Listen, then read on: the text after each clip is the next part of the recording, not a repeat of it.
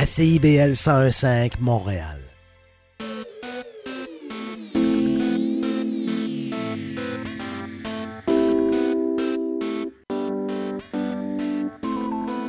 CIBL 101.5 Montréal. Vivre Montréal, Montréal. Alors, ici c'est IBL. On entre en onde bientôt, bientôt, dans 5 minutes. CIBL 105 au cœur de Montréal.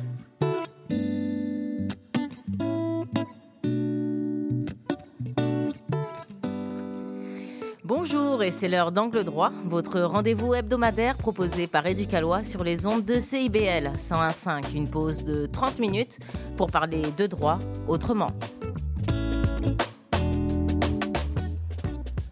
À l'animation, Alexandra Guélil et avec moi en studio plusieurs membres de l'équipe qui sont avocates, avocats et vulgarisateurs juridiques. Au menu aujourd'hui, entrevue avec euh, Lise Gagnon qui est juge à la Cour du Québec pour parler de protection de la jeunesse, Michael Poutré pour le quiz juridique et Nial Selim pour euh, les fiançailles rompues.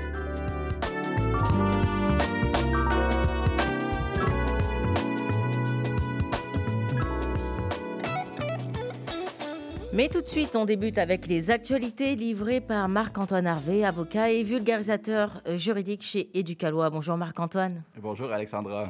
Alors on commence euh, avec euh, les actualités. Il y a eu une onde, une onde de choc pardon, la semaine dernière dans l'industrie des médias qui ne laisse personne indifférent au Québec. Le groupe TVA a annoncé le licenciement de près du tiers de ses employés. On parle d'environ 547 postes, Marc-Antoine. Oui, une triste nouvelle pour les personnes touchées. Contrairement à la mise à pied, qui elle est temporaire ou saisonnière, le licenciement est la fin définitive du lien d'emploi entre un travailleur et son employeur. Dans quel cas est-ce que la mesure de licenciement est justifiée par l'employeur? C'est souvent des raisons économiques. L'employeur licencie des travailleurs quand il n'a plus besoin pour euh, une réorganisation ou quand les fonds manquent. L'entreprise doit respecter certaines normes fixées par la loi. D'abord, envoyer un avis de cessation d'emploi par écrit à tous les employés visés par la mesure, et ce, dans les délais prévus selon l'ancienneté du travailleur. C'est de 0 à 8 mois, euh, selon l'anxiété. Euh, L'ancienneté, hein, c'est ça? Ensuite, remettre au travailleur toutes les sommes qui lui sont dues, comme le salaire, les montants liés aux heures supplémentaires et l'indemnité de vacances. Si on ne remet pas l'avis ou on ne respecte pas le délai pour le faire, les travailleurs ont droit à une compensation financière on peut, faire une plainte à la Commission des normes de l'équité, de la santé et de la sécurité au travail si c'est le cas. Deuxième nouvelle, une demande d'action collective en Colombie-Britannique euh, pour euh, contre pardon, la pharmaceutique euh, Novo de Nordisk.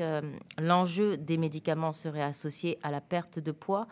Euh, comme euh, bah, le médicament qui s'appelle l'Ozempic, qui euh, aurait été vendu sans que les consommatrices et consommateurs aient été informés des risques. Marc-Antoine, c'est quoi ça? C'est ça. Ben, c'est un médicament, l'Ozempic. Donc, c'est une demande qui a été déposée en Colombie-Britannique. qui concerne toutes les personnes au pays qui ont souffert de graves problèmes de santé après avoir pris le médicament. Une action collective, c'est une procédure judiciaire qui permet à une personne d'entreprendre une poursuite au nom de tous ceux qui se trouvent dans la même situation à la sienne. Qu'est-ce qu'on allègue exactement comme faute de l'entreprise? Ben, c'est un manque de transparence concernant le risque d'utilisation du produit. Euh, la demande indique que le médicament peut notamment causer une paralysie de l'estomac et des maladies de la vésicule biliaire qui peuvent nécessiter une chirurgie. Alors, originalement, le Zampic, c'était destiné à traiter le diabète, mais ses effets sont maintenant prescrits pour aider la perte de poids. Quelles sont les prochaines étapes du recours, Marc-Antoine? Là, il faut attendre la Cour suprême de la Colombie-Britannique, l'équivalent de la Cour supérieure au Québec, euh, qui acceptera ou non d'entendre la cause. Ça pourrait prendre environ une année. L'action collective peut soit se terminer par un procès ou, ou se régler à l'amiable, sans que le procès soit nécessaire. C'est la première poursuite visant l'Ozempic au Canada, mais plusieurs recours ont été intentés aux États-Unis. En 2022, plus de 3,5 millions d'ordonnances d'Ozempic ont été données au Canada. Ça représente 1,2 milliard de dollars en vente. Hmm, c'est énorme. Dernière nouvelle, il n'y aura plus de peine minimale obligatoire euh, pour les personnes qui sont reconnues coupables de cette servie des réseaux sociaux pour commettre des infractions sexuelles pardon, contre les enfants. Exactement, deux euh, décisions qui euh, reviennent de la Cour suprême qui nous rappellent par contre que l'invalidation des peines minimales obligatoires ne signifie, ne signifie pas que le leurre d'enfant est une infraction moins grave. Selon le plus haut tribunal euh, du pays, ces peines minimales sont exagérément disproportionnées dans certains cas. C'est quoi une peine minimale en droit? Une bonne question, Alexandra. Donc, pour certains crimes, le Code criminel limite la discrétion du juge en imposant une peine qui est prédéterminée. Le gouvernement, il procède de cette façon-là lorsqu'il souhaite durcir le ton euh, face à un comportement qu'il juge répréhensible. En gros, le crime de l'heure est commis lorsqu'un adulte utilise un moyen de télécommunication comme Facebook, Instagram, TikTok pour cibler un enfant afin de commettre une autre infraction, par exemple l'exploitation sexuelle ou l'agression sexuelle. Avant les jugements, la peine minimale était de 6 ou 12 mois de prison dépendamment du choix d'accusation par la couronne. On ne pouvait pas aller en bas de ça. Hmm. Il y a quelque chose que je ne comprends pas. Que, comment ça se fait que le tribunal a décidé d'enlever ces peines minimales? On souhaite donner de la latitude aux juges. Euh, les juges servent à euh, faire la distinction entre les cas différents. Euh, on a jugé que les peines minimales pour les leurs d'enfants étaient contraires à l'article 12 de la Charte, qui protège les citoyens contre les traitements puis les peines inusitées. Bref, une peine minimale ne laisse pas au juge la possibilité de différencier des cas de gravité et de culpabilité morale différentes. Il y aurait une distinction à faire, selon le tribunal, entre un message texte envoyé spontanément et une série de textos planifiés envoyés sur plusieurs mois, le dernier étant davantage prémédité.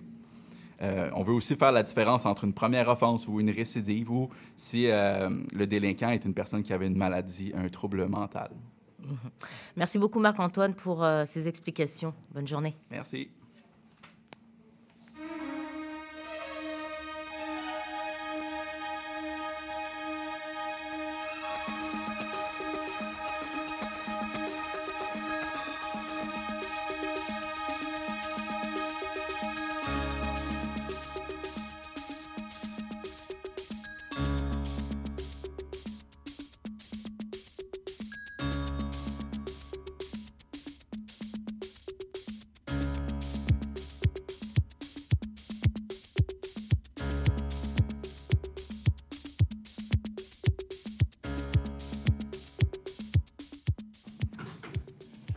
L'entrevue du jour euh, se déroule avec euh, la juge Lise Gagnon, qui est juge à la Cour du Québec. Bonjour, Madame Gagnon. Bonjour, Alexandra. Ça va bien? Ça va très bien quand même. Très bien, très bien, merci. Merci d'accepter euh, cette entrevue au nom d'Éducalois et de CIBL. Alors, les métiers du droit sont larges et souvent méconnus hein, du grand public. Au téléphone avec, avec nous, on voulait voir le métier, ben, en fait, votre métier qui est de trancher, de rendre une décision qui est la plus juste possible. votre parcours est impressionnant. La majorité de votre temps, vous le passez en protection de la jeunesse. là aussi, c'est un domaine qui a souvent mauvaise presse euh, lorsqu'un drame survient surtout. À quoi ressemble une journée dans vos souliers? Une journée dans mes souliers euh, ressemble à un travail de collaboration avec euh, les avocats, les travailleurs sociaux, les parents et puis parfois les adolescents qui se retrouvent devant moi pour tenter de trouver des solutions à des problèmes qu'on qu'on identifie ensemble. Alors, euh, c'est peut-être moins ce qu'on voit dans les journaux, parce que les journaux, on attire les, les crises, les situations difficiles qui explosent, mais dans le quotidien, euh, il y a beaucoup de choses qui peuvent se régler à la cour quand tous les gens travaillent ensemble à trouver des solutions. Travailler ensemble. C'est ça, mais travailler ensemble, hein, on se l'est dit aussi quand on s'est appelé euh, toutes les deux pour préparer cette émission. vous avez utilisé une expression qui personnellement m'a touchée, des parents au cœur de guimauve. Est-ce qu'on en parle?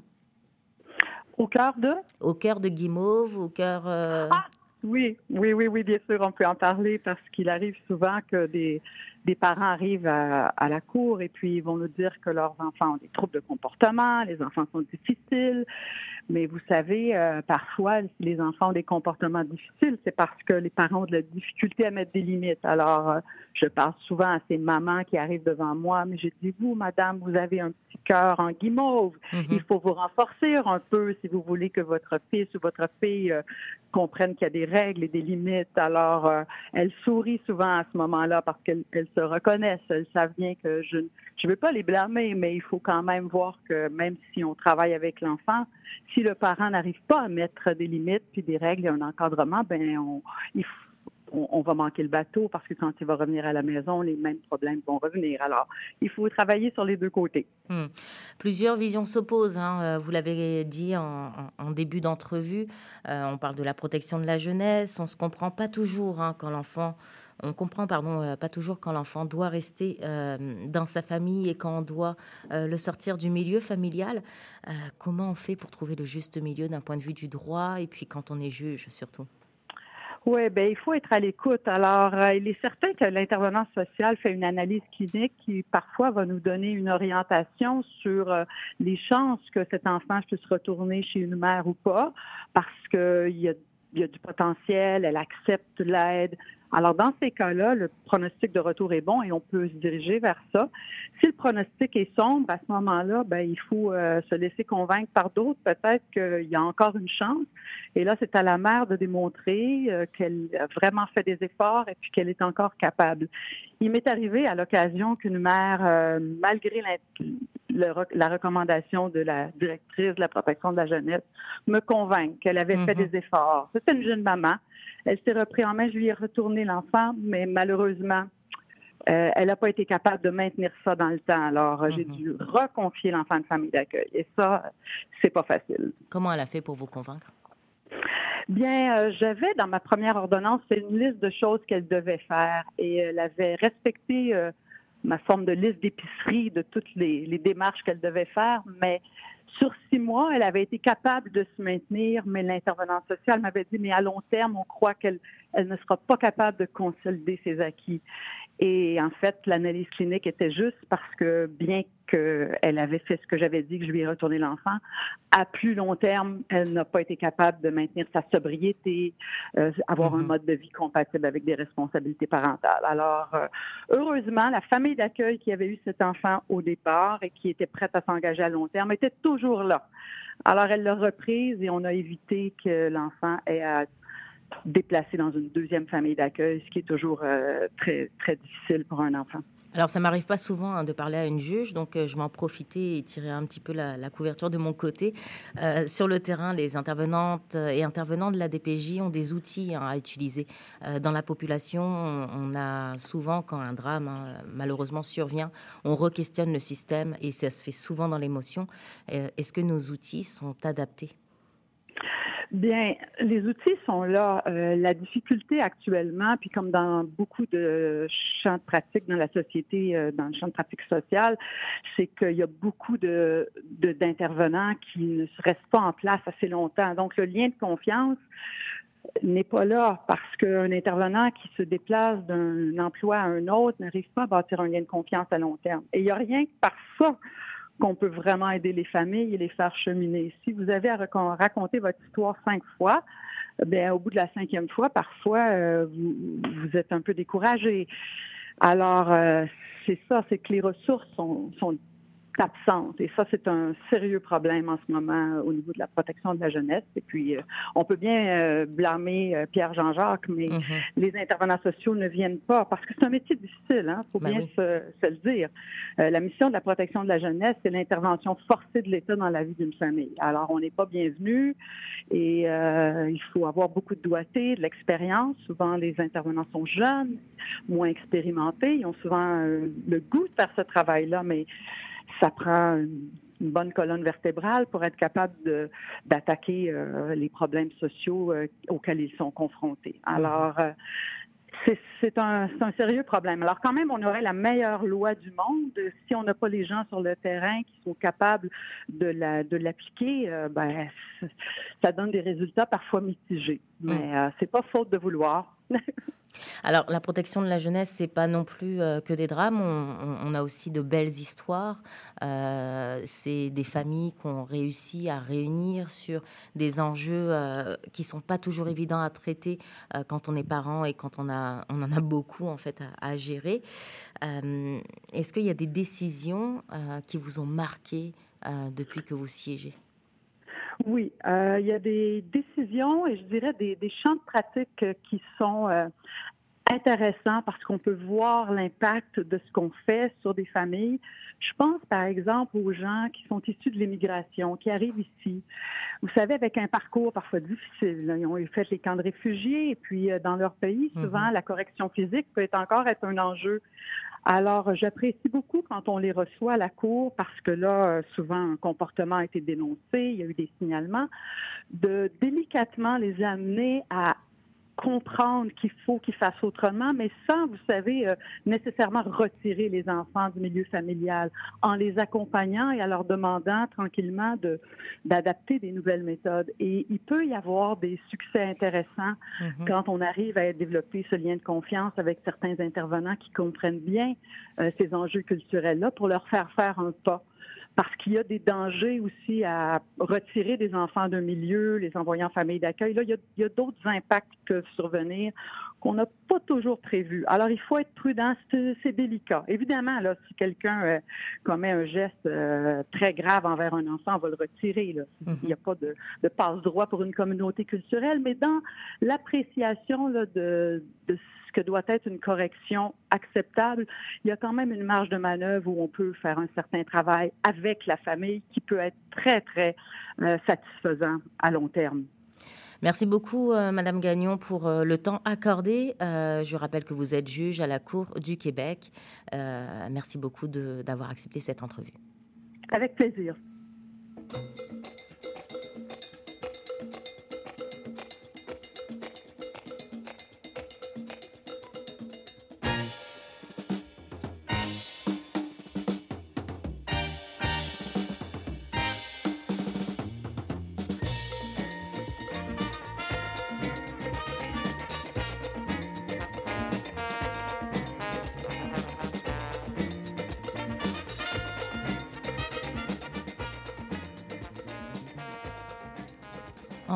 En 2022, 2850 euh, mariages ont été célébrés au Québec, ce qui représente une hausse euh, de moitié comparativement à l'année précédente.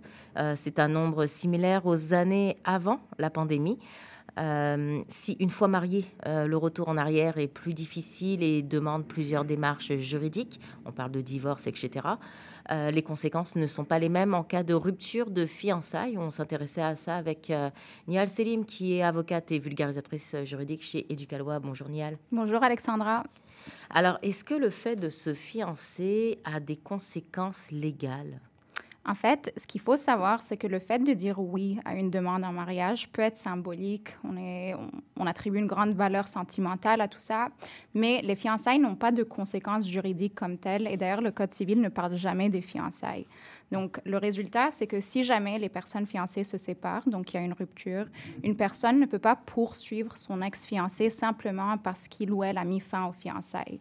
Les tribunaux considèrent que la personne qui a mis fin aux fiançailles doit vraiment avoir commis une faute au sens juridique pour que l'autre puisse lui réclamer une indemnisation mais c'est vraiment très rare que ce type de demande soit accordée, même quand la rupture a lieu la veille du mariage, par exemple. Mhm. Alors, on sait que dans certaines familles, euh, qui dit fiançailles dit euh, certains coûts, euh, surtout si le couple a déjà commencé à planifier le mariage, donc parfois ça peut se faire sur le long terme.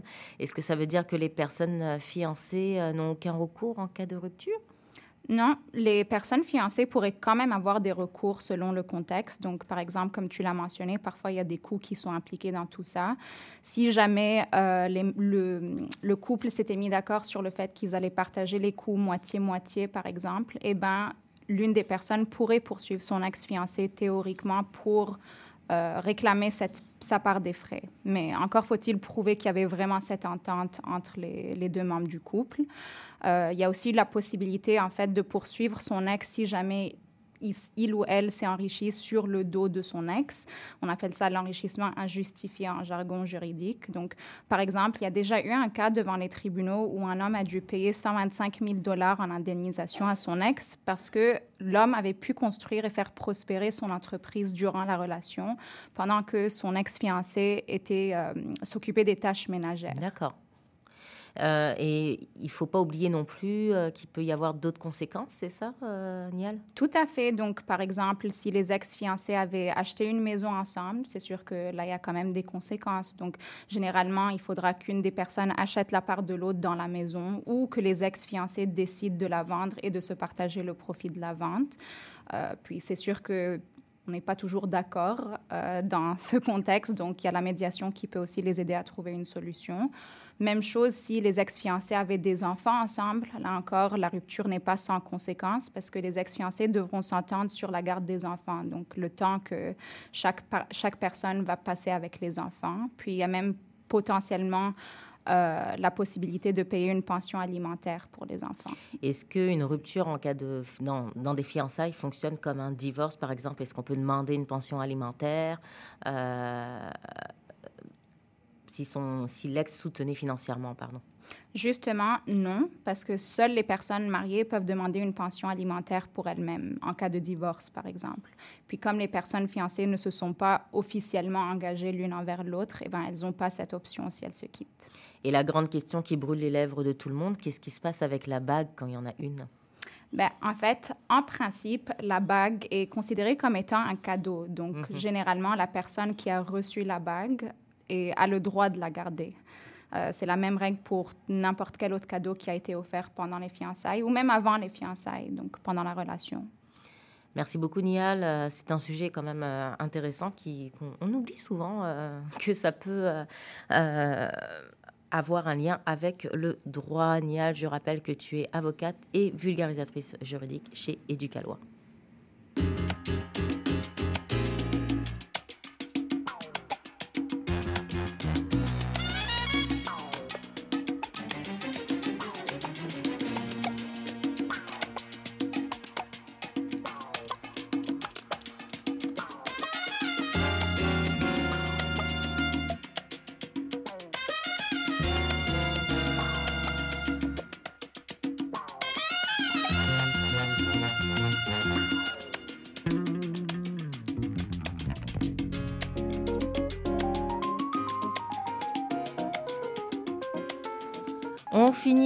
Avec le quiz juridique qui permet de tester les connaissances sur la loi avec euh, Michael Poutré, chef des contenus chez Éducalois, et qui nous met au défi. Bonjour Mickaël. Bonjour Alexandra, très content d'être ici. Tu sais à quel point j'adore les quiz. J'ai entendu dire euh, ceci effectivement.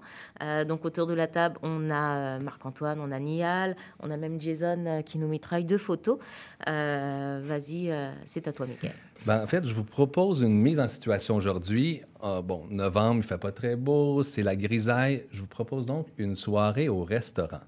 Donc, ça sera euh, la petite mise à situation avec laquelle on va jouer. Et tout au long de cette soirée-là, ben, il va survenir des questions juridiques. Et on va tester vos, connaissances. Vous êtes prêts? Oui, c'est parti. Alors, vous avez enfin pu trouver une gardienne pour vos enfants et obtenir une réservation dans un resto très branché.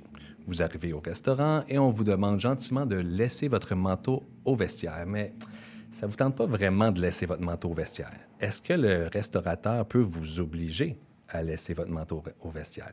Alexandra, je te pose la question. Je dirais oui. Hmm, oui, bonne réponse. En fait, il n'y a rien dans la loi là, qui empêche un commerçant d'exiger que vous laissiez votre manteau au vestiaire. Dans certains cas, on peut penser que le manteau pourrait nuire au bon passage des clients ou du personnel. Et j'ai même une question complémentaire pour vous. Qu'est-ce qui arrive si votre manteau est perdu ou volé? Avez-vous un recours, un dédommagement? Marc-Antoine? Oui. Bonne réponse. bon, sans nécessairement vous en rendre compte, vous avez conclu un contrat de dépôt quand on vous oblige à laisser votre manteau au vestiaire. Donc, l'établissement est tenu de vous rendre votre manteau et les autres effets que vous auriez pu laisser là. Euh, la seule façon de s'en sortir pour le restaurant, ben, ça serait de plaider la force majeure complément d'information, la réponse serait différente si on utilisait un vestiaire en libre service. On voit souvent ça dans les restos. À l'entrée, il y a un vestiaire, les clients sont libres de l'utiliser ou non. Là, si jamais vous faites voler vos effets, ben ça serait une question de circonstance. Ça serait moins automatique que si le vestiaire est obligatoire. On regarderait par exemple, est-ce que les clients sont avisés que le vestiaire n'est pas surveillé? Est-ce que la disposition des lieux favorise les vols? Donc, ça serait des, des, des paramètres qu'on tiendrait en compte. Euh, je vous propose de continuer notre soirée. Euh, le repas est somptueux. Le vin est bon, l'ambiance est parfaite, mais la facture est très salée. Heureusement, vous avez un certificat cadeau de 100 que vous aviez reçu quelques mois auparavant. Il y a un petit problème. Par contre, le serveur vous dit que votre certificat cadeau est malheureusement expiré. Ma question pour toi, Nial, est-ce que c'est légal de mettre une date d'expiration sur un certificat cadeau? Non, ce n'est pas légal. Oh, C'est ce que je suppose, mais je pense que tu- certaines? Euh, pas mal certaines. Eh bien, bonne réponse. Vous êtes très bon. Ça paraît que je joue avec, euh, avec des juristes. Non, c'est pas légal. Un commerçant peut pas mettre de date d'expiration sur un certificat cadeau. Euh, on appelle parfois ça aussi une carte cadeau. Dans la loi, c'est comme ça qu'on qu'on- qu'on appelle ça. Euh, si votre certificat cadeau était de 100 100 pardon, mais le, le repas coûte 98 qu'est-ce qui arrive du 2 Est-ce que vous le perdez ou le commerçant est, est- est tenu de vous le remettre, Alexandra? Hum, je sais pas. Eh bien, le commerçant est tenu de vous le remettre en argent. Vous pouvez exiger une balance sur une carte cadeau qui est de 5 ou moins.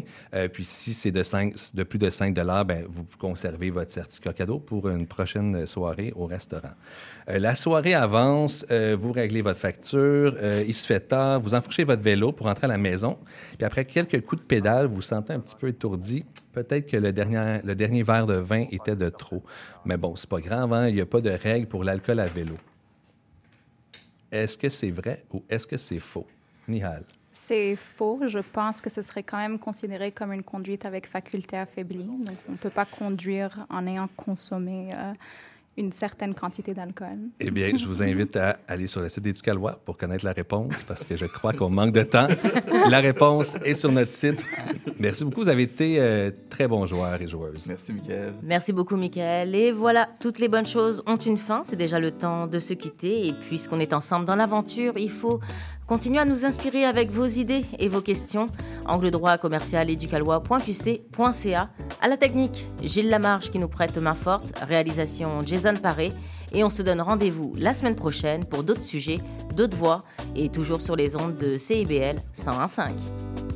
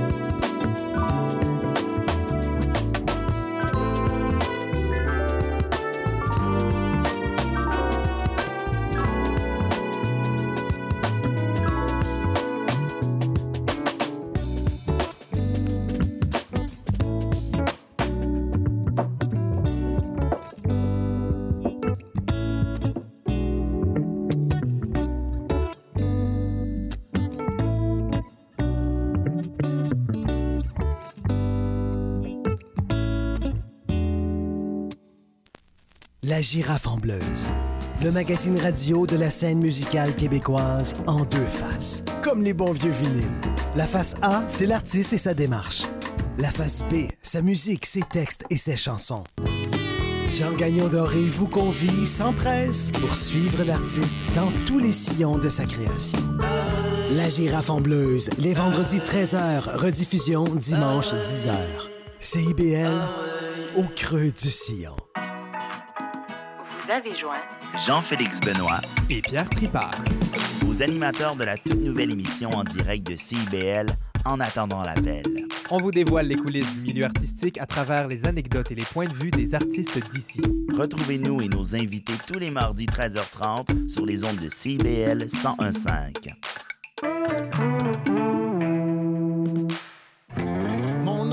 Jason Dupuis, c'est moi le cowboy urbain sur la route. Je vous invite tous les dimanches de 7 à 9 heures sur les ondes de CIBL au cœur de Montréal. Une émission de musique country 100% francophone et canadienne. Du Hillbilly Boogie au western en passant par le bluegrass jusqu'au country pop, c'est le meilleur du country francophone tous les dimanches de 7h à 9h sur les ondes de CIBL. Néo-Québec tous les dimanches de 13 à 15h sur CIBL 101.5. Entrevue, chronique, débat, musique. Néo-Québec, le regard québécois sur l'actualité locale, nationale et internationale. Dimanche 13h-15h sur CIBL 101.5. Animé et réalisé par votre serviteur Cyril Equala.